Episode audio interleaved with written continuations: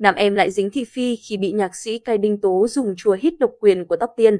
Nhạc sĩ, ca sĩ Cai Đinh bức xúc khi nam em tự ý sử dụng ca khúc do mình sáng tác và hiện đang được Tóc Tiên mua độc quyền.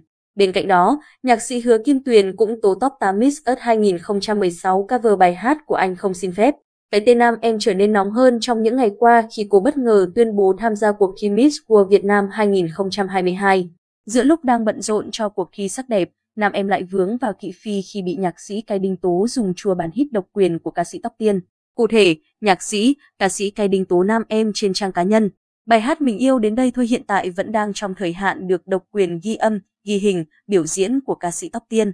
Nhưng bạn nam em đã dùng bài hát để đi diễn và thậm chí ghi hình và up lên kênh YouTube, dù chưa hề nhận được sự đồng ý của tác giả và cả ca sĩ đang có quyền sử dụng. Bài hát được e vào lúc 8 giờ tối, nhưng các bạn gửi email xin phép tác giả vào lúc 8 giờ 04 phút. Vậy là xin phép hay thông báo? Sở dĩ, Tài Đình bức xúc như vậy là vì câu chuyện bản quyền sở hữu trí tuệ ở Việt Nam hiện nay đã phát triển hơn trước đây rất nhiều.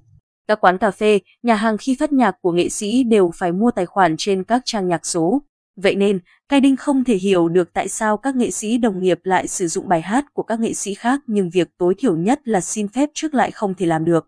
Chủ nhân hít điều buồn nhất viết thêm, cái xin được nói rõ hơn cho các khán giả hiểu vì sao vấn đề bản quyền quan trọng đến như vậy. Tài sản trí tuệ cũng là tài sản, những người thực hiện dự án như chúng tôi là những người đã phải đầu tư thời gian, tài chính và công sức để cân đo đong đếm cách sản xuất một bài hát hoàn chỉnh và mong muốn được khán giả công nhận những nỗ lực đó bằng sản phẩm chỉnh chu nhất có thể. Việc sử dụng các ca khúc này một cách tùy tiện ảnh hưởng rất lớn đến nghệ sĩ đang sử dụng bài hát. Nói nôm na, ca sĩ Tóc Tiên bỏ tiền và thời gian và công sức ra đầu tư cho một bài hát. Và một nghệ sĩ khác cứ thế mang bài hát đi diễn và up lên YouTube mà không cần đầu tư gì cả ngoài việc hát lại. Ngay dưới bài viết của viết của Cai Đinh, một số gương mặt nổi tiếng khác tiết lộ đây không phải lần đầu tiên nam em có hành vi vi phạm bản quyền. Nhạc sĩ Hứa Kim Tuyền bình luận, bạn này còn cover bài em viết lời Việt không xin phép và không ghi credit tác giả viết lời luôn. 2. Bùi Công Nam chia sẻ, bữa Nam cũng nhắc nhở một lần rồi. Nhạc sĩ, ca sĩ Trần Duy Khang cho biết, em cũng bị nè mà chả buồn nói. Hiện tại, phía nam em vẫn chưa lên tiếng về lùm xùm vi phạm bản quyền. Tuy nhiên, tranh cãi nổ ra thời điểm này sẽ có ảnh hưởng không nhỏ đến hình ảnh của người đẹp.